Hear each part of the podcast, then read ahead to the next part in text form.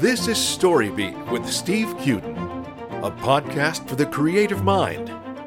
Storybeat explores how masters of creativity develop and produce brilliant works that people everywhere love and admire.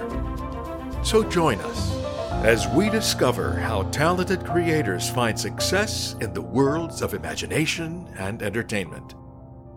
Here now is your host, Steve Cuden. Thanks for joining us on Storybeat. We're coming to you from the Steel City, Pittsburgh, Pennsylvania. Storybeat episodes are available at storybeat.net and on all major podcast apps and platforms. If you like this episode, please take a moment to give us a rating or review. And won't you please subscribe to Storybeat wherever you listen to podcasts? My guest today, Jason Graae, has starred on Broadway in A Grand Night for Singing, Falsettos, Stardust, Snoopy, and Do Black Patent Leather Shoes Really Reflect Up? Off Broadway, Jason has starred in such shows as Forever Plaid, Olympus on My Mind, All in the Timing, Hello Muddah, Hello Fadduh, which earned him a Drama Desk nomination for Best Actor in a Musical, and many more. Recently, Jason played the wonderful Wizard of Oz across America in the national tour of Wicked. Jason has performed his one man show all over the country, from Rainbow and Stars and Birdland in New York to Feinstein's in the Plush Room in LA and San Francisco, winning four Bistro Awards and a New York Nightlife Award. His critically acclaimed show with Faith Prince, The Prince and the Showboy, played at 54 Below, and the pair won a second Nightlife Award for Best Duo. In Los Angeles, Jason originated the role of Houdini in the LA production of Ragtime at the Shubert Theater and won an Ovation Award for Forbidden Broadway Y2K LA. On TV, Jason has appeared on many shows, including Six Feet Under, Rude Awakening, Friends, Frasier, Sabrina the Teenage Witch, Living Single, Caroline in the City, Providence, and numerous others. Movie appearances include the title role in Sunshine Barry in the Disco Worms, Disney's Home on the Range, On Edge, Geppetto, The Dukes of Hazzard in Hollywood, and Awakening of Spring. He's been heard on many cartoons, and for five and a half years, he was the voice of Lucky the leprechaun for Lucky Charms cereal, a balanced part of your complete breakfast. Jason has recorded over 45 CDs, including original cast albums, concerts, compilations, and three solo CDs. You're Never Fully Dressed Without a Smile. Jason Graae sings Charles Strouse. Jason Graae live at the Cinegrill. And Perfect Harmony, the songs of Jerry Herman. So, for all those reasons and many more, it's a great privilege for me to welcome the exceptionally talented Jason Graae to Storybeat today.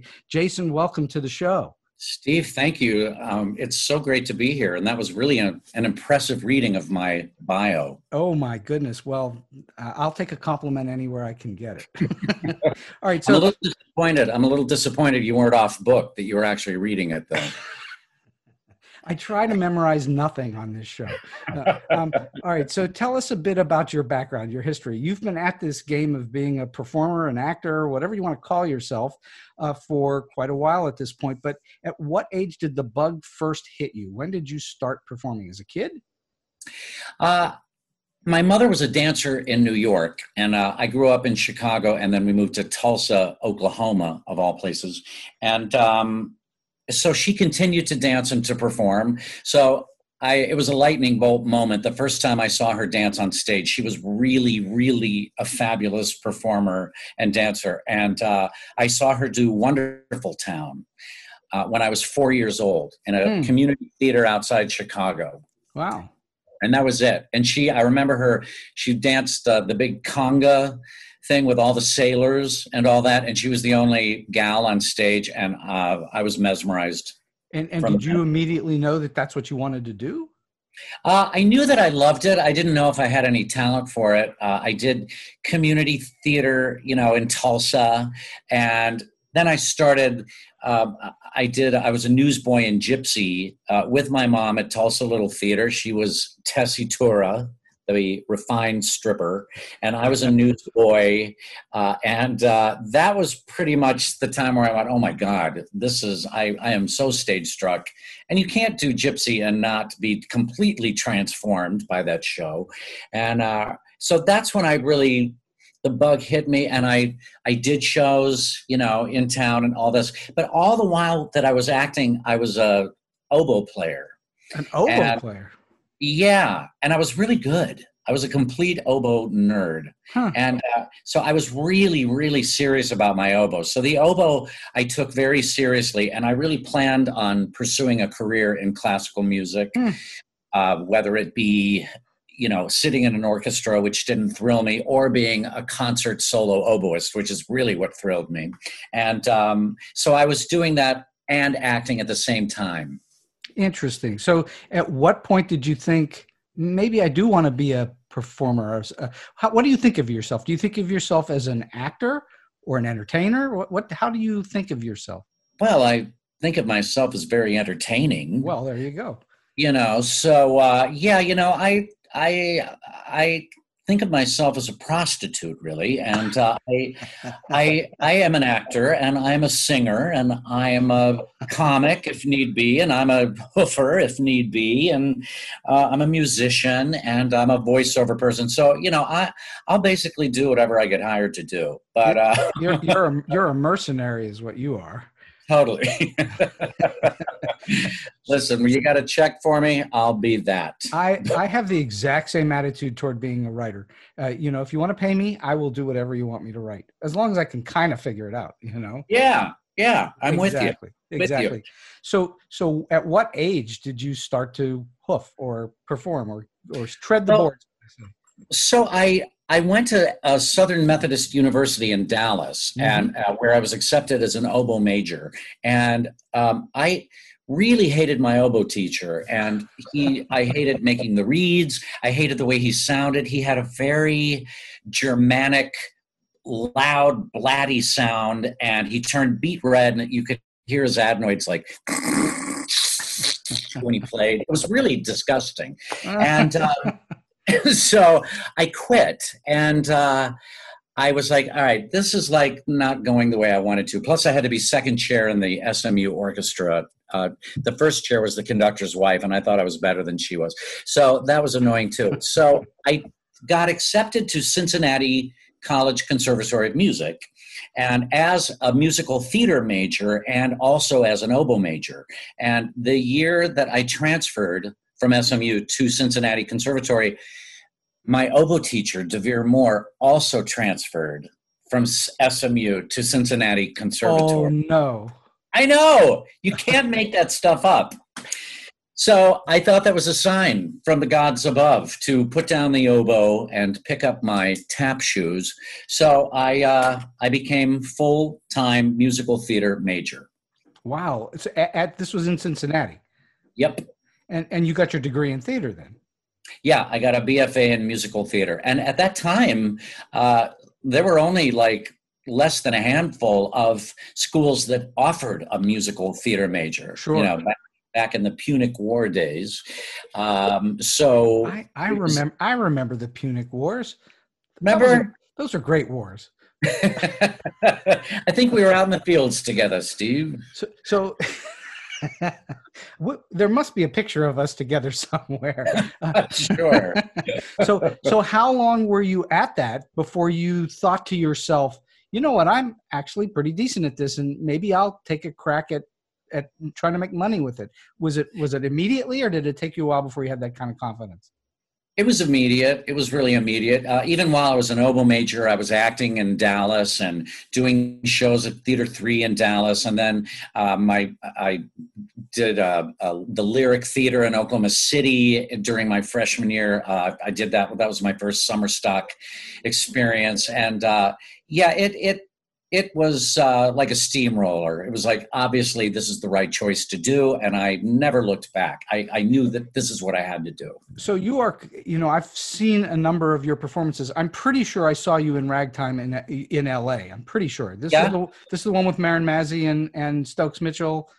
Uh, No, Marin did the Broad Toronto Broadway company. She was in the original cast. We it was weird because we did the U.S. premiere in Los Angeles. We opened before the Broadway company, and uh, Stokes Mitchell was the lead in it. Uh, he left the Toronto company, which had not come down to Broadway yet, and did our LA company. That's, and then he went back to Broadway and opened it there. So I did it out here at the Shubert Theater, and we ran a year, and I played Houdini. I, I'm pretty sure because I saw that pr- production of it back in the day, so I'm pretty sure I would have seen you in it as well. I, you, I, my hmm. assumption is is you're best known for musical theater. You're, you know, I, that's my assumption is that people when they think of you for various things, musical theater is the first thing that comes to their mind. And you, everything I've seen on video of you and so on, you are what I would call a high wattage, high energy performer. There's there's not a lot of sleepiness in your performance. It's very high wattage. So, what is it about musicals in particular then that attracts you? Is it the flash of it all? you know, that's an interesting question. Well, um, for me, it was a it was a very basic thing that it combined my classical training and all the music training that I had with the joy of acting that I had. Mhm. So, musical theater was just to me the most apparent and obvious outlet that I could have for all the stuff that I did. And I did so much because I am a hoofer and I love to dance. I'm not a brilliant dancer, but I'm a good hoofer. People, when they see me hoof, think I'm a great dancer. And then I would get called into major dance auditions and they go, oh, our mistake. But uh, yeah, so, but musical theater combined all the elements that I loved. And, you know, I, I'm a sight reader and I do think of myself as a musician. And I had a lot of training in sight reading and I'm a pianist. I, I studied piano for almost 20 years and, and, my oboe training and all that. So I loved the music and I loved the comedy and the energy. I loved the the fellow high watt wattage performers in musical theater. Mhm. It's a different breed. Musical theater world, the people that I worked with, they just that we I spoke the same language as they did. Well, know. you, you're also an extremely good singer, and that that certainly helps. You know, uh, I think that when you what you talk about in terms of being a good a good dancer, but not a great dancer, uh, the Mm. difference for someone like you, correct me if I'm wrong, is you're really good at selling it, whether you think you're good at it or not. It's a sales Yes, job. Absolutely. Uh, absolutely. And many dance auditions that I went into, I sold the hell out of it, even though my feet didn't know what the hell they were doing. Mhm. So uh, yeah, I, I I'm a seller. I, I, well, I like to be an addict, but that's a whole other thing. Um, we'll talk after the interview. Yeah, there you go. Um, all right. So, all right. I want to talk about the creation of character and what you do when you receive a script. So, when you, uh, the obvious first thing you're going to do is read it. But beyond that, how do you develop a character? How do you start to think about the development of what you're going to do with that particular personage, per persona, I should say? You know, it's different in in so many. Every show is just different. Um, I recently have done this show. I created the the role of Scrooge. Can you imagine? I created the role of Scrooge. Um, the Scrooge has been done uh, two by two billion actors, but in the new musical Scrooge in Love, uh, that was premiered in San Francisco several years ago, and now we've done it three Christmases at the 42nd Street Moon. Hmm. And this is the sequel to Christmas Carol, and it's musicalized. Larry Grossman wrote the Oh, score, uh, who's so fantastic, who wrote Grind, and you know him, and Snoopy and Minnie's Boys. And he's just a phenomenal writer. And I had done Snoopy with him in New York, and uh, and Kellen Blair wrote the lyrics, and Duane Poole wrote the book. And so, you know, to prepare for something like Scrooge, first of all, I thought I'm obviously way too young to be playing Scrooge, so I'm so insulted. And then I Googled him, and Scrooge was like in his early 50s during Christmas Carol. So it turned out I was really too old to play Scrooge, but that's another story. Um, so I, but I read Christmas Carol, and I wanted to get, you know, I just wanted to get the background of Scrooge, and I, I don't know that I've ever read Christmas Carol. I think I just watched the Mr. Magoo version or something. Um, That was so. you, you. You should read the uh, the version of it by Charles Dickens with two Ks. What's that? That's an old Monty Python sketch. Charles, oh. A Tale of Two Cities by Charles Dickens with two two Ks. With two Ks. so all right, so you, you, did you did you then read the book or did you just Yes, not- I actually I read the book and it's not a hard read. It's a it's a fascinating read. And it just gave me some background to who he was and it gave my mind a playing area in order to then be able to pick up a year later after Christmas Carol happened. So I had all the information and the history um, of what Scrooge had been through the year before, so that when he got to this year later where he's a little more joyful and the ghosts come back to him, um, you know, I, I, ha- I had a, a new playing field to start out. But I try to go into stuff, you know, not too opinionated about um, about my choices for the character or to not have too many really specific ideas in mind about this is how he must be played because mm-hmm. I do want to be open and I'm a pretty open actor and I'm pretty open to suggestions and I'm also an actor that once I get married to an idea, it's really hard for me to let go of that idea. So I try to I, as I've gotten older, I really try to just go in with not any specifics in mind, just some ideas, but nothing that I've gotten completely attached to, so that if the director doesn't see it that way, I won't be brokenhearted when it's taken away from me. I think the listener should uh, pay attention to what Jason just said because I think that's important that you go in unencumbered by a specific thought that's going to drive the train when you may wind up in an audition, not an audition, but in a rehearsal period in which everybody's doing something that counters what you're doing, and then you're in trouble. Yeah, exactly. Then you're on your own island doing your own show, and it's not really having anything to do with what anybody else is doing. So it's the and old, I've been in those positions before, certainly. It's the old adage of you want to give a performance that, at least in the beginning phases of it, is uninflected in every way. Yeah, yeah, eventually it'll get inflected. You know, eventually exactly. start to lock into things. But uh, it's it's rehearsals can be such a great time when you're just open to your surroundings and the possibilities and to the new people that are around you and the director when you you know the other thing too that i wanted to mention steve was that you know there there are certain shows that i audition for and you go in and you know obviously the director likes what they see and they like your take. And so you know you're kind of on the right track uh, for what they're thinking. There's other things that you just get offered. And so those kind of things especially you don't want to be too specific you know as to as far as your choices. Is there joy for you in in finding the role when you're in rehearsal like that? It can be. It can be. You know it's it's uh yeah, like Scrooge in Love, uh, our director Dyan McBride. I mean, it, it was so joyful. I love a director who who doesn't say no, who lets you try anything, who isn't, you know, there are certain directors that are very protective of the piece and very nervous about what you're going to do to it. and that is not so pleasant because then you don't feel like you're in there with them. I love a rehearsal period where no is just not an option. You can try anything, you can be a jackass. You know, it's a sand a sandbox that you play in, and eventually, if it's not working, you figure it out. The director says, "Let's try Plan B here," and that you know that's that's my favorite time. And yes it's one of the happiest experiences of my life. It's when you're you're really you're really creating at that point more than just doing you're creating. Yes.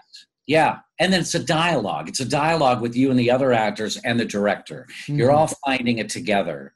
And that that is thrilling when that happens. It doesn't happen enough to me. Um, you know uh, but when it does, I I hold on to it for dear life and hope that I get to work with those directors again. All right, so you're at a point in your career. You already mentioned this a moment ago, where sometimes you get asked to do shows. You don't have to go on audition for them. Someone has seen you before, has heard about you, whatever it is, and they say, "We want Jason to do X, Y, or Z."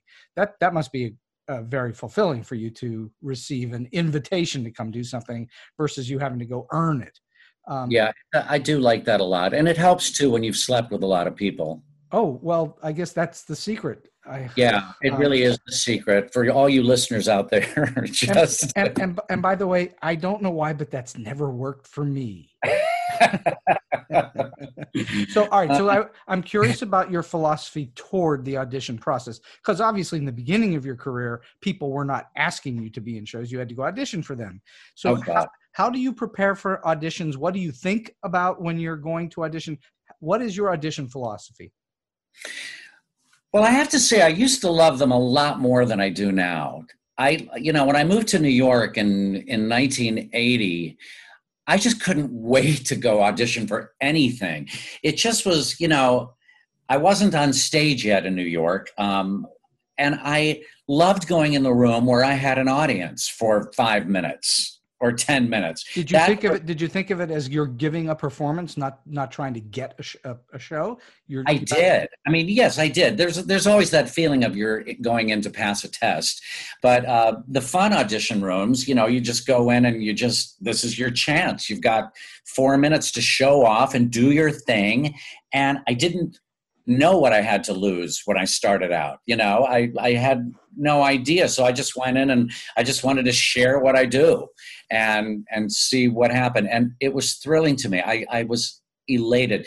Now you know you go in and you you you you have a little more history with the people behind the desk or and you might want a job too much and so i i really just try to stay in my own skin you mm-hmm. know and just and do my own work i will i'll tell you this that i i had one audition song that i did for the majority of my 15 years in new york one, one song it was one song. I mean, I would sing All the Things You Are. If they wanted a ballad, I would sing All the Things You Are by Jerome Kern. And I would also do Good Thing Going from Merrily We Roll Along, which was just happening when I got to New York. And, um, but I had this song that I won the Elks Talent Show with in Tulsa, Oklahoma. Perhaps you remember. And um, it was uh, it was Madeline from Jacques Brel. I I never I never miss an Elks performance. Uh, I had that feeling about you. so I I have been in my life. I've also been a theater lighting designer. It's one of the side things that I've done in my life. And I did a production of Jacques Brel here in Pittsburgh just a couple of years ago. Fantastic, Madeline. I know it's a terrific song. Oh, it's great. Where'd you do it? Uh, here, well, I did it for a, a company called PICT Classic Theater. Hmm. Uh, and and uh, we did it at a theater that w- it was just basically an empty four wall that we went in. It wasn't even a theater; it was just a space. It was terrific. Turned it into a Perfect Jacques Brel. t- turned it into a little cabaret space and made Jacques Brel a cabaret show. It It's great. perfect. It's a perfect venue for that. Yeah. All right. So Yeah. so you sang these two songs. Did you have other songs, or those are the two main ones? Yeah. So Madeline, you know, they would ask for a country song, and I'd sing it. I'm waiting for Madeline in front of the picture. Show. You know, I would do it that way. And then if they wanted a French accent, I'm waiting for Madeline in front of the picture show. I would do it every single way till the till. And I got a lot of jobs with it. And then toward the end of those 15 years, I would get requests not to sing Madeline Oh. So yeah, so that's why I moved to LA. you They it was time. It was time to get out of Dodge, was it? It was time to get out of Dodge. They, no one had heard Madeline out here in LA, so I thought, well, I got to go to a new city then. Did, did you did you ever go to auditions desperate for a job, or did you always avoid that problem? Oh God, no! I'm sure I was desperate. I'm sure there's been many times. Uh, yeah, I would. There were certain things that I was. I really wanted. I really wanted the money. There was one of my first jobs uh, in out of New York. I got the first thing I got was like two weeks after I moved to New York. I got Godspell at Equity Library Theater, and uh, and that was great. It was twenty one bucks a week, but it was a great. It was a showcase, and it was a really popular theater. And agents would come, and I got an agent right off the bat, and that was really really good. And so that kind of was a great launching pad for all of us.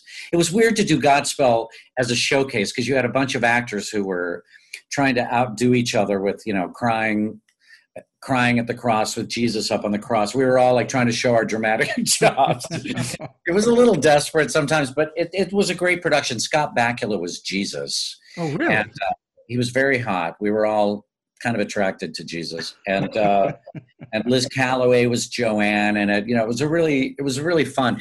But I've certainly uh, one of the first jobs I got after that was Goodspeed Opera House, and I was desperate. I wanted that job. It was three hundred and sixty dollars a week, which seemed to me like ten thousand a week at the time, and I needed the money. And I went in, and I had three callbacks, and I didn't. I hadn't heard anything like for a week, and I called the casting director, Warren Pincus, I found his number was in the phone book back when we all had our numbers in the phone book. And I called him at home and I disguised my voice and I used like a bad Puerto Rican accent. And I said, Hello, Mr. Pincus. He goes, Yes. And I said, He talked like that. He was like, Hello, yes. And I said, uh, I auditioned for you for uh, Bloomer Girl at Goodspeed Opera House, and I wonder if you make the offer yet. Horrible accent. Like, just, I don't know what the, it was a terrible accent. And he said, Who is this? And I said, Oh, I cannot tell you my name. You'll never speak to me again. But uh, so we went back and forth, and he finally said, Yes, we've made the offers. Who is this? And I said, It's Jason Graae. And he said, Hello, Jason. And I said, Please forgive me. I'm desperate. And uh, I've never done something that kind of cheeky. And he said, We'll let you know, but most of the offers have gone out. And then, like two days before this rehearsal started, I got an offer. So clearly I was like eighth choice, but I got it. Well, at the end of the day, that's all that counts, right? Exactly. all right, let's talk about directors for a little bit. Um, you obviously are anytime you're in a show you're going to be dealing with somebody directing you. You're not directing yourself i don't think unless it's your unless it's your one man show. Do you do you direct yourself in your one man show? Uh, I have, uh, and but I really need an eye. Uh, most of the shows that I do now, I have a good friend. Um, I have a couple good friends that I just trust implicitly to to help me sh- form the show, and and they they tell me what works and what doesn't, and you just need somebody to bounce ideas off of. So Well, I'd really love to have a director for my shows. Yes. Sure. I, I guess if you're directing yourself on on uh, camera, it's a little easier because you can actually play it back and look at things. But it's really hard to do it on stage. Yes, it really is. It is. And in- But in fact, you. I was going to say, in fact, you don't really see too many shows directed by the star of the show. Where True. Where, where movies you do see that you see directors Right. directing themselves. Um, Right. right. So, what would you say are uh, perhaps the most important lessons you've taken away from working with great directors? Wh- What have you learned from great directors that have then influenced the way you've gone forward in your career? Um, excellent, excellent question. And um, it's part of what I just said. I love a, a director that creates a fun sandbox for you to play in that doesn't say no, that doesn't micromanage you, uh, that makes you doubt your instincts. I love if a director hires you, it's so important that you know they trust you Mm-hmm. you know, as opposed to, and there are the directors out there that hire you and then they try to change everything about why they hired you. You know, Right. Why, yeah, why would they do that? That makes no sense. it happens more than it should, uh, but they do it for their reasons. You know, I'm very forgiving now because you know I've been quarantining for eight months and haven't worked, so I, I I'm much more uh, understanding about those kind of things. But I know that directors have you know their reputation and their ass on the line, and they've got so much to deal with, and so they, so, you know, there are certain ones that that just kind of clamp down on you and put a straitjacket on you, and that does not bring out your best work. Mhm. I like a director that just really allows you to make some mistakes and make them loud and proud, and then they say, "All right, that's not working. Let's try this." hmm So you, so you, you like to, ha- well, it, obviously we've talked about the sandbox of rehearsal, uh, that you like it when they're allowing you to just try anything. I really do. I really do. You know, as long as it's within the you know realm of the show and the tone of the show. But yeah, I, I think rehearsals are the time to take the chances and to find out what's right and what's wrong. And you know, I've I've I've worked with directors with pursed lips and their hands are together while they're watching you and their hands are like at their chin and their lips are pursed. And that makes my lips pursed and other things. And i you know it just makes you so nervous. And i hate being nervous in a rehearsal situation. I don't want to be in a rehearsal situation where i'm like gosh i hope the director likes this. I want the i want to be in a rehearsal situation where i'm working with the director and i want to I want him to be happy. I want her to be happy. And I want to find things. I want to be happy, you know? Just some freedom. I really like some freedom. Well, have you, uh, and no, no names are necessary, but have you ever worked on a show where the, the outcome of the performance that you gave was not really at all what you wanted to achieve, or in fact, it was against what you wanted to achieve, and yet you did it that way anyway. Have you had that happen to you? Uh, I have had a couple times. Usually, yes, I have. I have. Um, or you, I got through the rehearsal period, and then eventually, you know, what you do because you do have to give the director what they want ultimately, and so. Um, if it does go against your grain, I do try to give them what they want, and then eventually, I make I do that and then I make it make sense to myself. Mm-hmm. And a lot of times that happens after the rehearsal period's over and then it's just you and the audience. So then you can kind of find your way then, you know, without that constant um, navigating or well, navigator. Well, in a case like that, did you wind up by the, the end of the run of the show having changed it entirely? I've never totally changed it entirely, no, but it did make sense, and I did manage sometimes to get uh, you know, a couple of my ideas in. I've dri- I have driven several directors just crazy, and um, you know, but mostly, mostly I, I really appreciate them. The directors that I just love to work with, though, are are fun and they laugh loud and they they understand. And a lot of them were actors, so they get it. You know, they understand the process. They know what you're going through, and they they remember what it was like themselves to do it. I'm sometimes surprised when I've worked with uh, directors who used to be actors who seem to have forgotten that process. Mm-hmm. And, you know, they're very exacting. And it's like, uh, it was just 10 years ago that you were in my position. So I would, I'd like s- some compassion here, you know. All right. So can you think of or, or relate, uh, you know, uh, a single or maybe more than one great direction that you got from a director that you've always remembered? Like that was the best direction I've ever gotten. Do you have one of those? oh, how interesting. Oh my God. Do I have a lightning bolt moment with that? I will say I was doing a show, Olympus on My Mind, and I was having a very hard time. They fired the first director. Do you remember that show? It was a. I remember its existence, but I don't. I've never. Yeah, well, it. we did the workshop, which was called Heaven on Earth, and uh, and then it was a flop. And then we we did it at Michael Bennett Studios. Then we did a bunch of backers auditions. Then we brought it to Off Off Broadway, and they reconfigured the whole plot. And Ron Raines was in it, and Lewis Stadlen, and Faith Prince, and Peggy Hewett, and Emily Zacharias. It was a fantastic cast, and I was having a hard time uh, finding my way with it. And um, we were all it was not a happy situation we were making a hundred bucks a week and we didn't trust the show since it was a flop in the workshop and so i was kind of had one foot out the door and I, yeah, everybody was just uncomfortable during the rehearsal period and the first preview well our, our first press night the director came up to me and said I played Mercury, the Greek god, the son of Jupiter, mm-hmm. and you know, with the wings on my feet and all that stuff. And he said, "I just want to give you one note instead of just kind of observing the action and kind of being, you know, the know it all, Mercury, how about just having a ball with this entire experience, just loving everything that's happening around you? What does that do to you? And I was like, well, that's a pretty enormous, drastic note to give me right before our first our first press night. And it totally gelled.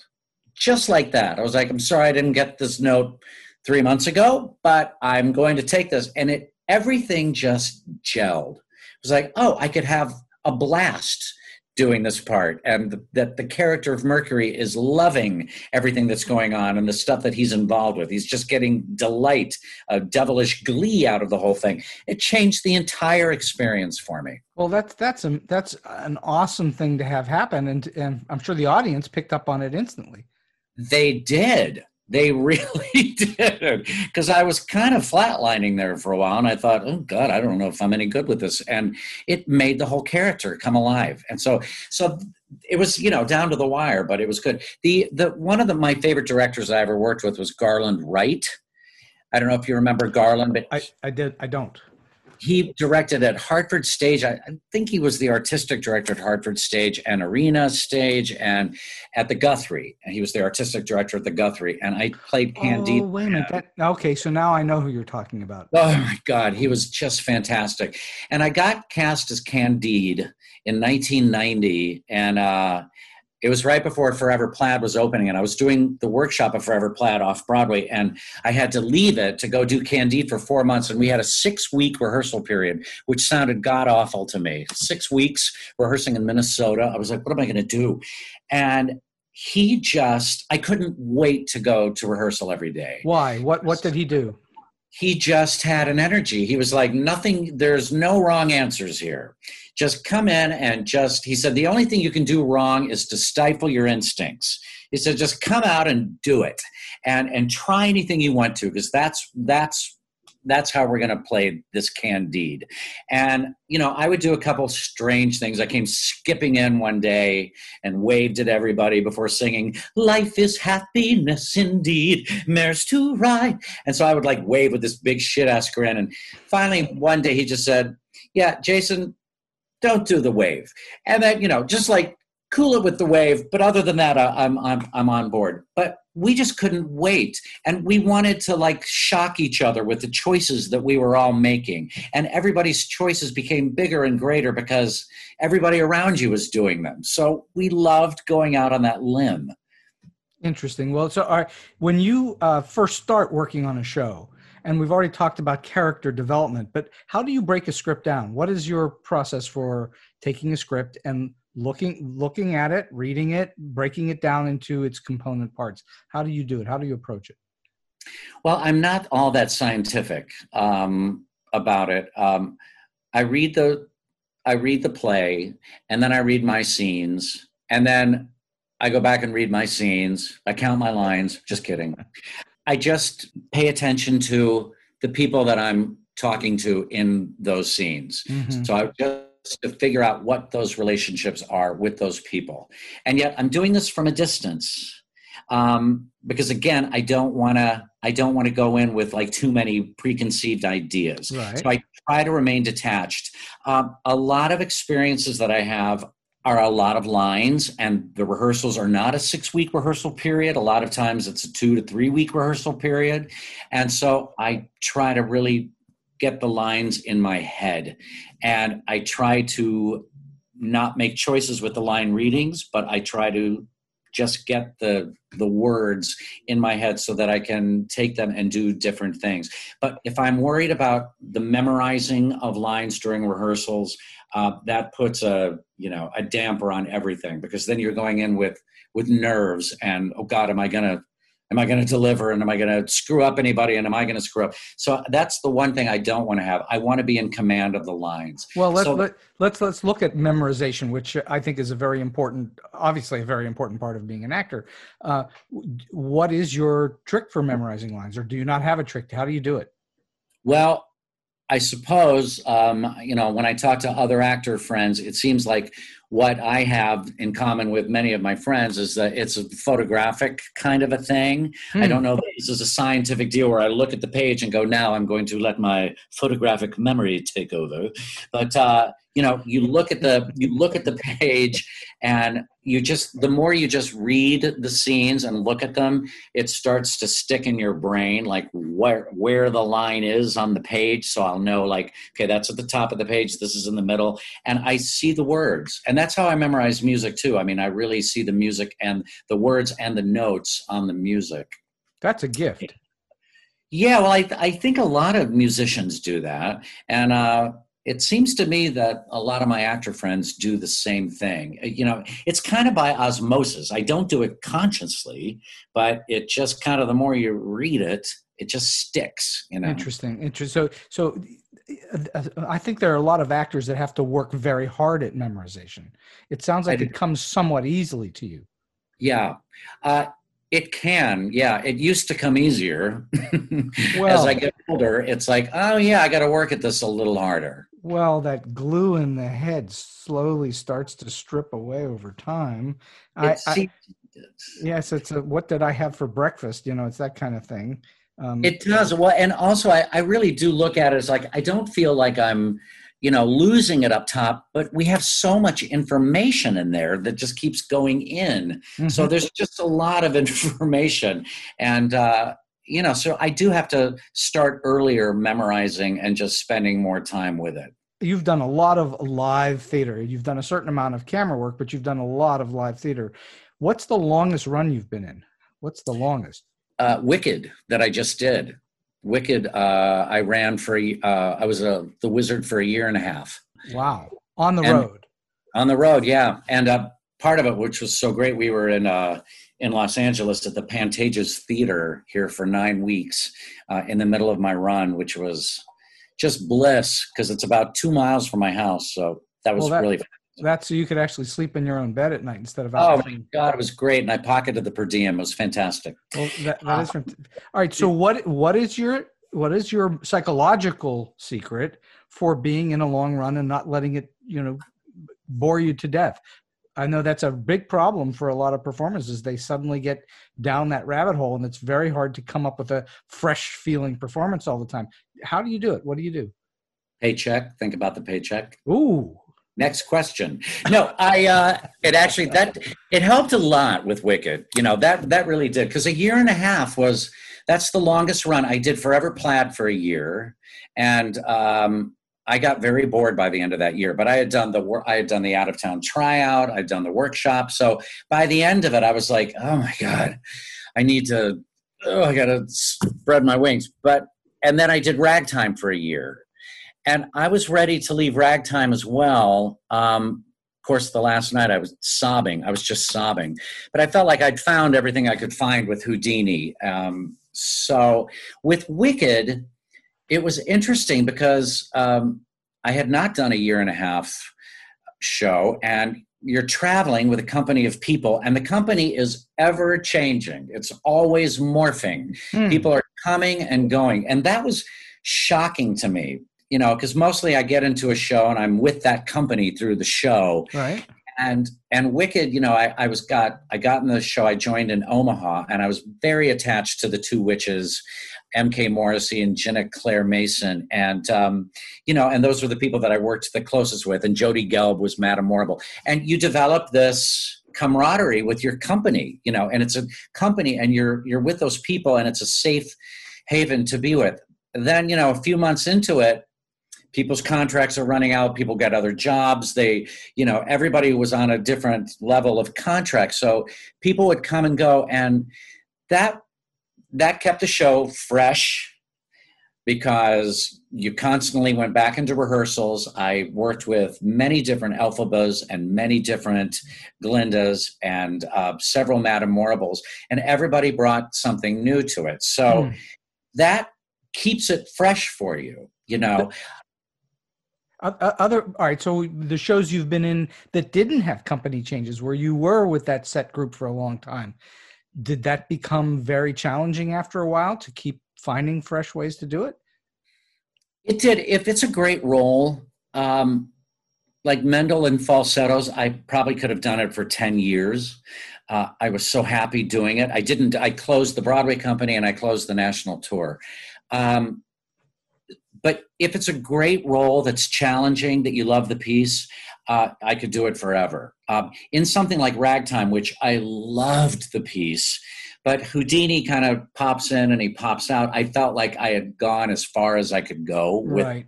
character. So I did feel by the end like, all right, I'm ready for a new challenge. Yeah, it's got to, it's got to be a lot harder when you're not on stage all the time.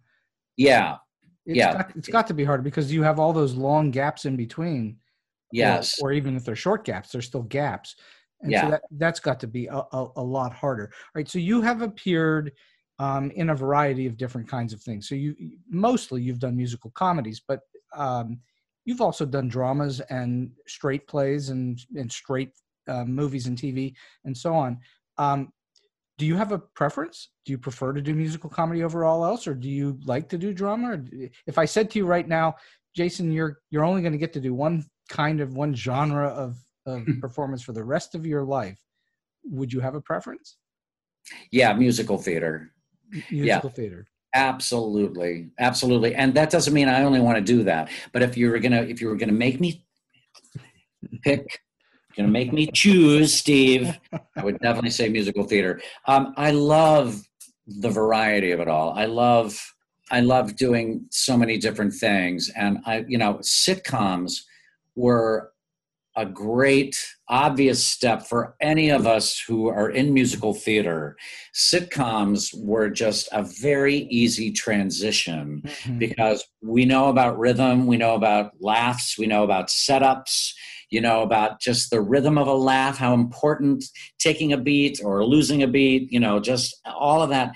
It was such an easy transition um, when i came out to la and i did a lot of sitcoms. Um, it just and I thought, and a lot of the casting directors said, we love musical theater people because they understand the rhythm of comedy. Mm-hmm. And, you know, back in the day, there were live audiences for many of the sitcoms. So you knew how to play off the audience and how to hold for the laugh and do that, you know. So I really, really loved uh, that world. You, um, you, really knew how to deliver a punch on a line. You really knew where Yeah, I have a good rhythm with that. And yeah. I think a lot of us in my business have that.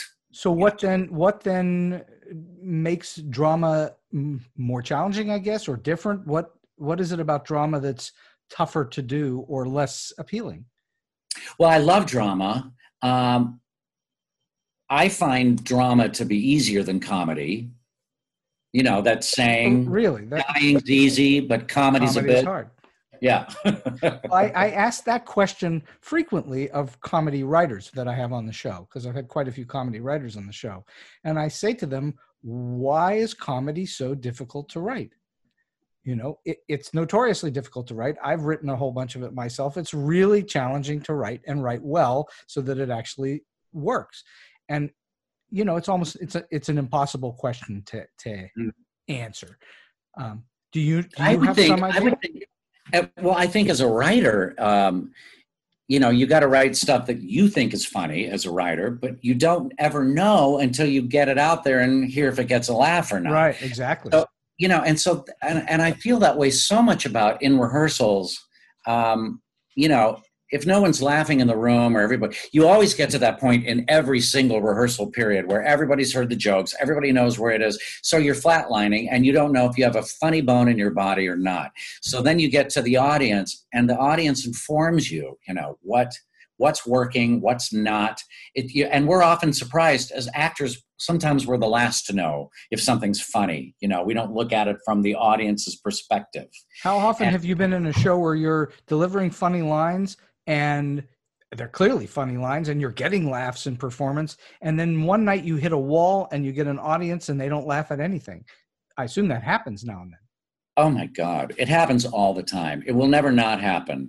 You know, it, and now I'm now I'm to the that happens so much that now I'm to the point where I do have a. If I remember right, it's been so long since I've been on stage. But uh, earlier this year, before I made my swan song, before COVID took over. Yeah, we're uh, we're talking in the time of COVID for those who are listening, because it might be three years from now that they're listening to this show. Oh my God, that's right. That's right. Yes, we're in month eight, right? Eight yes. or nine COVID. That's right. So uh, you know, but it's it's you go out there and you have a great night where everything plays. And when those nights happen where the audience laughs at everything it's like you're flying. You're flying and you just navigate and you can pull in and you it's it's the most beautiful close to god moment i can imagine uh, when you have those nights where everything works and the audience laughs at all the right places and you can pull in.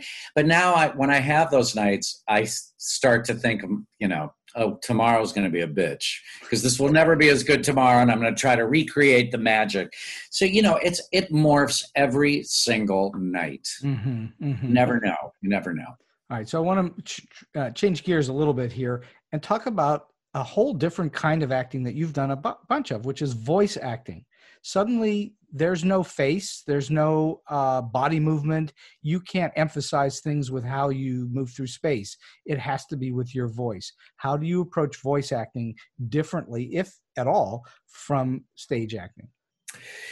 Oh, that's a really good question. And you have written so many cartoons. I, I have. Yeah. Jesus. So you know about that. I do. Uh, I find it challenging. Um, I made my living in voiceovers for quite a few years Um, and you know now everything is. I mean, I love I love working with a director. I love working with producers. Uh, you know, when we were when I was doing my animated stuff, there was always somebody in the room to give you direction, and mm-hmm. I craved it.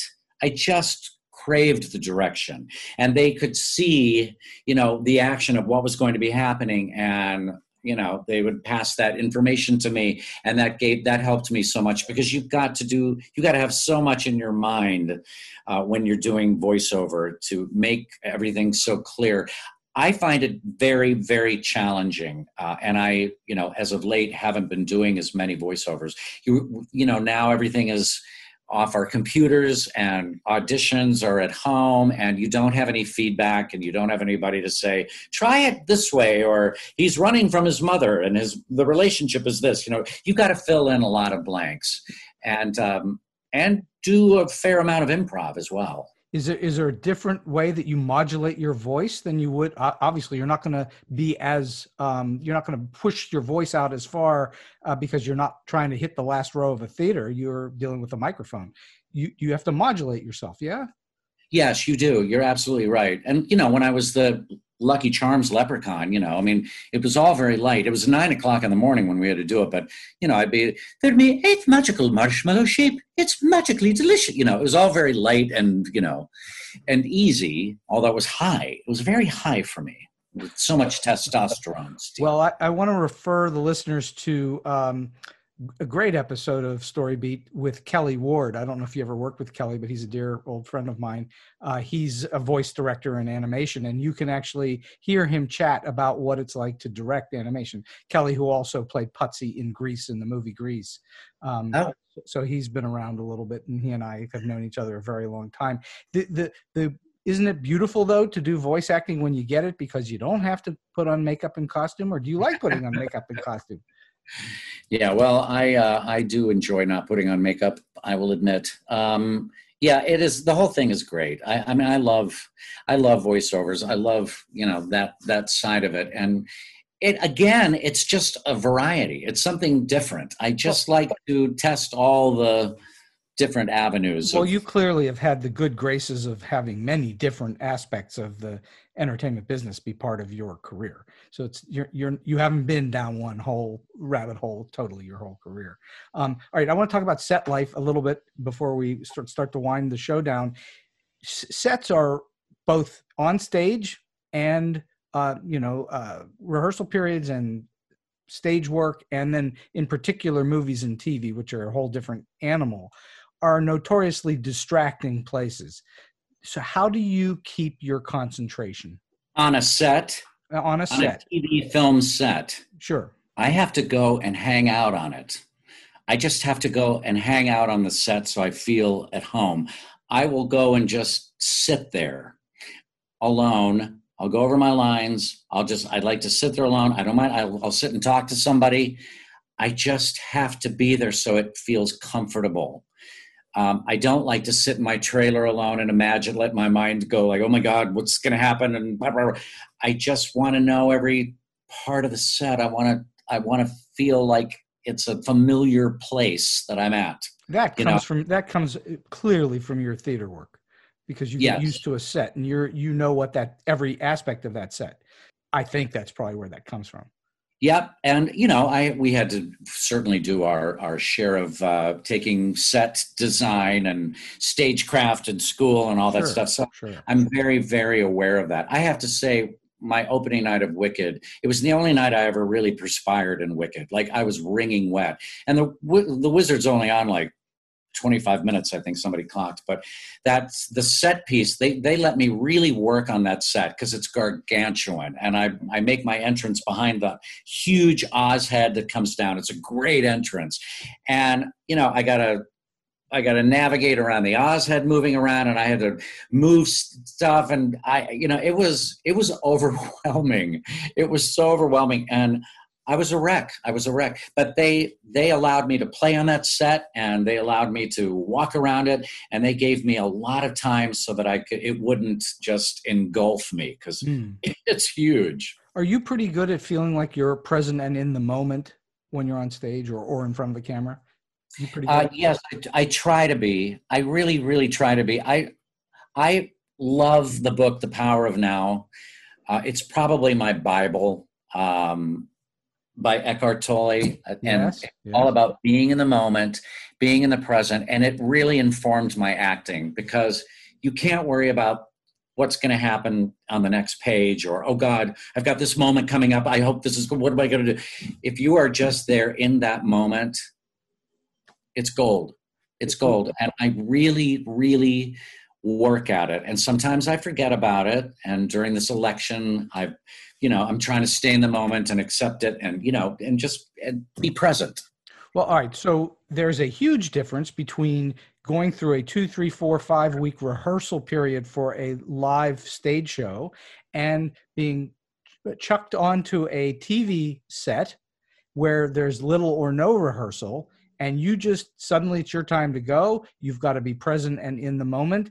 Is there is there a big difference for you? Do you have to think differently Uh, I think it's terrifying. I, you know, usually I'm guest stars on shows, so you're shot out of a cannon. right So you have a lot of time to wait, and then when you're it's finally your turn, you got to stifle the nerves and the excitement because you know it's it's you're you're just out there in front of everybody and, and you're not used to it you know it's just like you, you're a temp temp worker kind of a thing I, d- I got to do a series where i was a regular on it and i got to come back every week and i got calm i got so i lost you know some of those nerves i will say i did friends um, i was a guest on friends and I had my character, I played the snarky casting director that Joey was auditioning for. And I played him like a real a hole. I was like, I was eating chips during the, he was auditioning for a movie.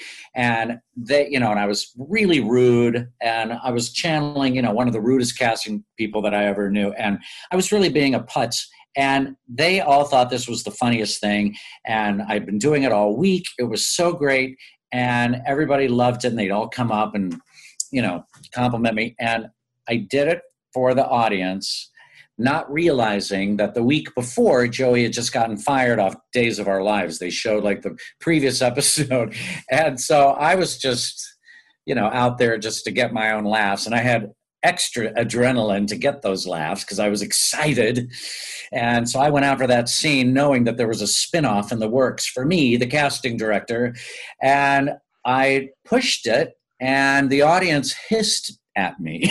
they, they hissed at you they hated me because Joey had just, I didn't even pay attention to the previous week's episode. I should have sat and watched it so I knew what he had just been going through, but I was so excited to go out and do my shtick. And uh, yes, so I'm there being really rude to Joey, who's desperate for a job and is heartbroken that he lost his, his Dr. Oh, Drake. Lamar. So they hissed at me, and so the writers gathered around me. You know, we we after the scene was over, I looked at Matt LeBlanc and I said, "I don't think that's good." Uh, They they hissed at me, and he said, "Well, I, I think you know they you're." It was a good kind of hiss. You know, they were hissing with you. And I was like, I don't think anybody hisses with you, but thank you. He was, he was trying to be nice.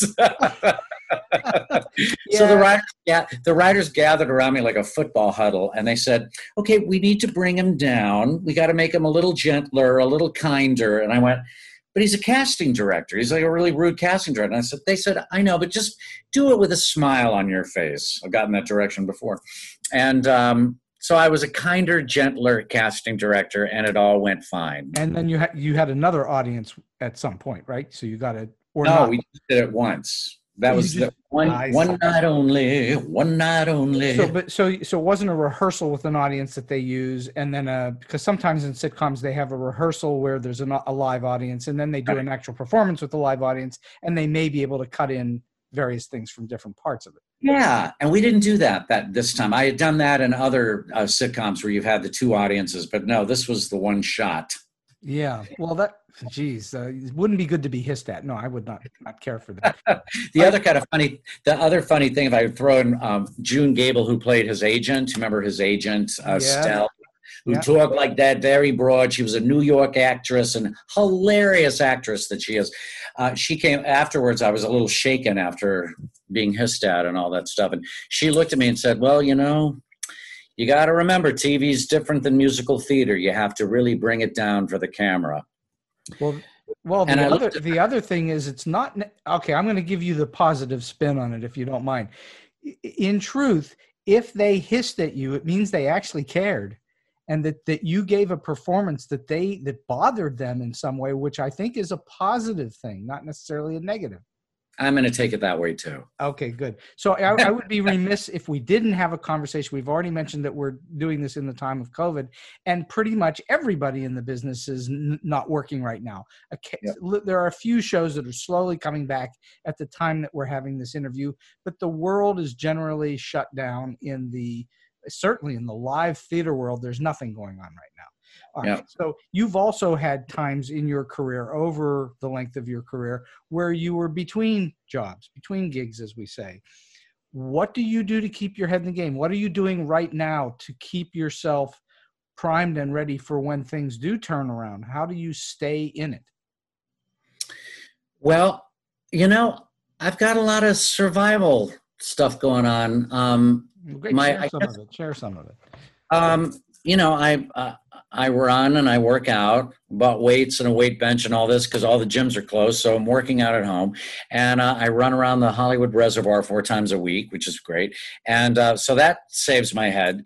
And the other thing that I've been doing, which I love that you would appreciate, is I've been taking for the last eight months a writing class. Oh, there you go and I've never done it. And at a friend of mine, Claudette Sutherland, who was the original Smitty and How to Succeed in Business, right, 1960, she has has this writing class, and I've known her through the biz, and I love her. I just love her. She's a force of nature, and she laughs loud, and she's smart and passionate. And she was always like, "I want to get you in this writing class." And I write my cabaret shows, and I write when I host things, but I would never in a million years call myself a writer. And so I started taking this class eight months ago, and it's every Monday and on Zoom. And it's given me a, that adrenaline rush that I really miss. And uh, it gives, you know, on the weekend, I just start writing at Friday and I just am like in that head till Monday class. And it's just using a different part of your brain. And, you know, the other thing is, which I really appreciated about it, is that there is no future right now in the theater that we can put our fingers on. There's nothing to say, oh, well, I'm going to be doing this, which is how we all spend our lives thinking about the next job sure. and preparing for the next job. And we don't have that because we don't, it's the, the future so tenuous right now. Um, it will be back, but right now we have no idea. So, what's great about writing is you can draw on your past and you can go think backwards. And I'm getting remembering a lot of stories and and getting them on paper and embellishing them. And so that's really that saved my soul. Mm, well that is that is a soul saver there's no question yeah. about that. Yeah are you also with the group in the class are you reading stuff aloud? Are you performing we read our stories. We read our stories. And uh, you know that's interesting because we have a few actors. There's like eight people in our class. And uh, we do we enjoy reading our stories. Faith prince has been taking the class with me my comrade faith prince. Wow. and uh, and you know both of us get pick up our stories. So we read everything and we both start really acting them. And claudette's like less acting. Let us let us figure that out as the listener and the reader. You don't have to spell it out for us. Well that's your i i think you know that's clearly got to be in your nature. You just want to go and you just want to go. Yeah. yeah yeah and and what she's saying to you is just give us the let us let us figure it out in our heads which is yeah. what you would do as a reader because the interesting thing about writing is so when you're as a performer you put it out there and people are watching you it's you the physical you mm-hmm. um, when you're a writer it isn't the physical you it's the mental you and you are writing something and then someone else is going to read it and they're going to hear something in their head probably quite different than what you thought you wrote. Yeah. Yeah. And it's, and it's a weird thing as a writer to write dialogue and then hear actors say it. And the glory of it is, especially in animation, is that pretty much 99 out of 100 cases, whatever you've written is plus it's made so much better by an actor saying it Oh, interesting. And that's glorious. Of course, Yeah. I've, I've heard it the other way too, where they've made it much worse, and that's just demoralizing. But but most of the time, you get, especially in Hollywood, you get these phenomenal voiceover actors, and Yeah. they take it, they take the material and go, "Where'd that come from? It's so much better than what I ever thought it was." So That's so great. That's so great. I can't. I mean, I'm not to that level at by anywhere near that level um, where I could imagine, like you know, because I, I anything I write, I hear it in my voice saying Sure. the line. So to then pass that on to somebody else, it's, it's, a huge leap of faith, and you got to release control of your words. Oh, oh, it's um, you know, in the beginning of a writer's career, especially a script script writer's career, screenwriter's career, uh, you it's very hard to let go of it, and Mhm. and most writers at the beginning of their careers say, no, no, it's not supposed to be that way. But then you learn over time, if they've paid you, they can do whatever they want to it, and then the the beauty of it is when, like I say, when it is better than what you imagined. Right. Yeah. And That's- that's liberating. That's liberating that you've written something and let it go. It is. Well, Jason, we've been talking for a little more than an hour. And Oh my God. uh, yeah, so it's been a lot of fun up to till now. Let's see if we can continue the fun a little bit. Um, last two questions as we wind this thing down. You've clearly worked with lots of people and have lots of experiences in your career. Um, can you share with us a, a story that's either weird, quirky, offbeat, strange, or maybe just plain funny? Well, I have a few uh, strange and quirky stories, but none of those can I share with you right now. However, I uh, I do have a story that popped in when you mentioned this. Um, it was the first thing that popped into my mind, so I'll just say it. Um, I got cast. My very first professional job was at the Lyric Theater in Oklahoma City. It's a really good summer stock theater at Oklahoma City University, and I got cast in West Side Story as Chino right? An obvious choice for a Danish Irish guy with blue eyes. Played Chino. So that was odd. And, uh, but, you know, in their defense, in the musical theater world in Oklahoma City, I probably was the closest thing to a Puerto Rican in the musical theater world.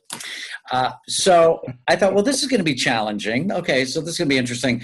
I got laughs as Chino because I realized, like, wow, I could actually say, like, my first line, Maria says to me when I, I show up with, uh, with Bernardo at their dress shop, at Maria and Anita's dress shop, and Maria says, Come in, Chino, do not be afraid. And I did it on opening night and I got a huge laugh. Uh, but this is a chop for ladies. I, I totally like went there. And the audience thought that was the funniest thing. And the director came backstage immediately and said, That won't be happening anymore. So, got through opening night, and I was not what you call the ultimate Chino, but uh, got through opening night. Saturday night, after the cast party, and you know, we're all a little hungover. I was standing backstage talking to one of the Shark girls, who I think was Irish. I think her name was it was something McKay, and she was one of the Shark girls. there was a lack of ethnic girls that summer in Oklahoma City, and um, so we were backstage talking. Um, I was waiting to. I was holding the gun, and I was waiting to go on stage and shoot Tony, and we were chatting and we started laughing and i shot the gun which was had a blank in it. I shot the gun. I was standing stage left and i heard this gunshot go off and i realized oh that was me. And i looked on stage and tony had just gotten on stage to see maria so they had like a page and a half of stuff to do and he like grabbed his heart and then he realized oh god no i still have this whole scene. So he let go of it and kept talking. And it was like oh i guess it's just gas. I don't know. This is nothing bad. And so that would have been okay. But unfortunately that gunshot is the cue for all the jets and sharks to come running on stage. Oh no! it was a kind of a shit show steve. And so everybody came running on stage they see that Tony is fine and alive and doing just great. So en masse, they all exited. It was. and I was in the wings watching this debacle. going, oh my God, what have I just done?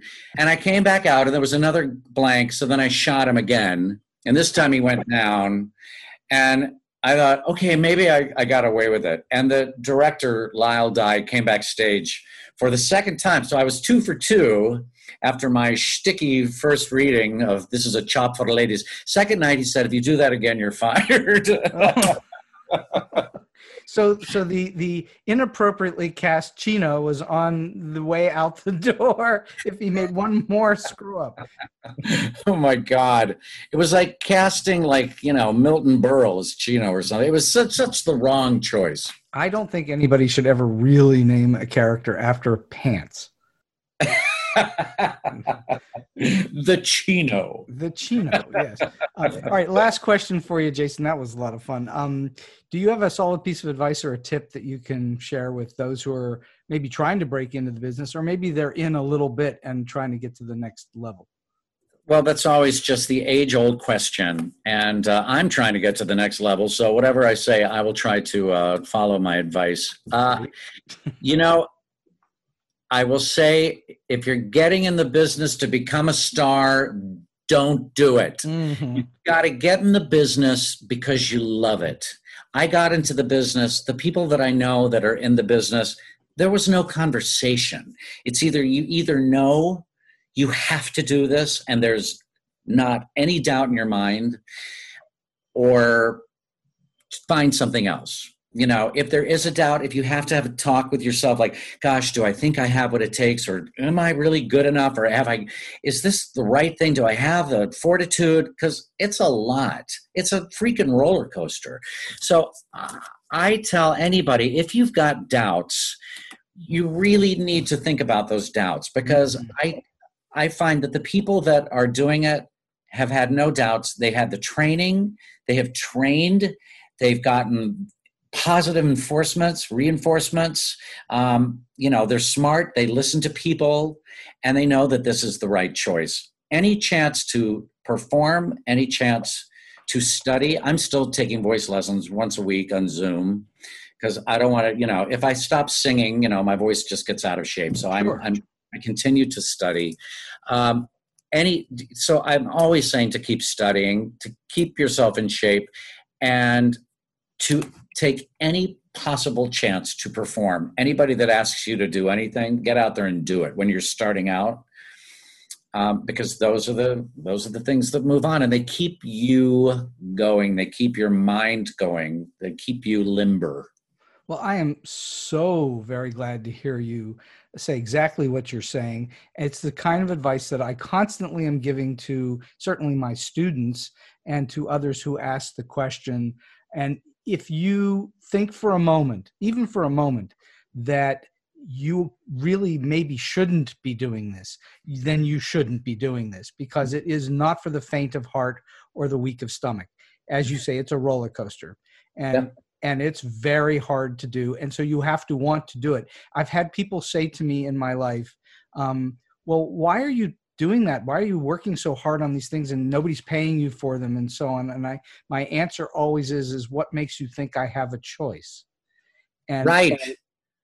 if if yes. you if you the only choice that you have is to do this thing if it's in your blood and it's that's what's in your blood it's like a drug and you can't get it out of your blood then you have to do it.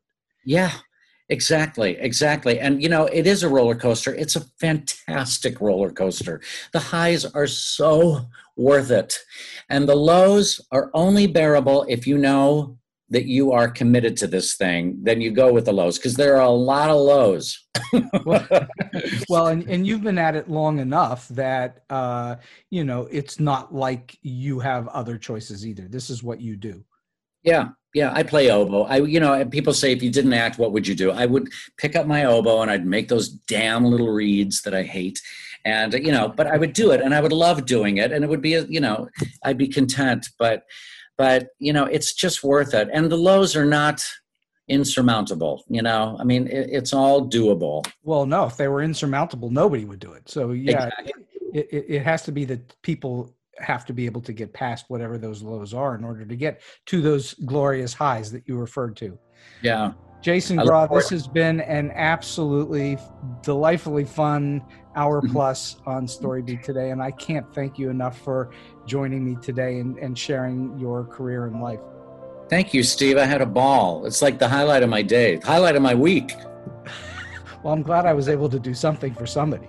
you did. You did. Thank you. and so we've come to the end of today's Story Beat. If you like this podcast, please take a moment to give us a rating or review on whatever app or platform you're listening to. Your support helps us bring more great Story Beat episodes to you. Until next time, I'm Steve Cuden, and may all your stories be unforgettable.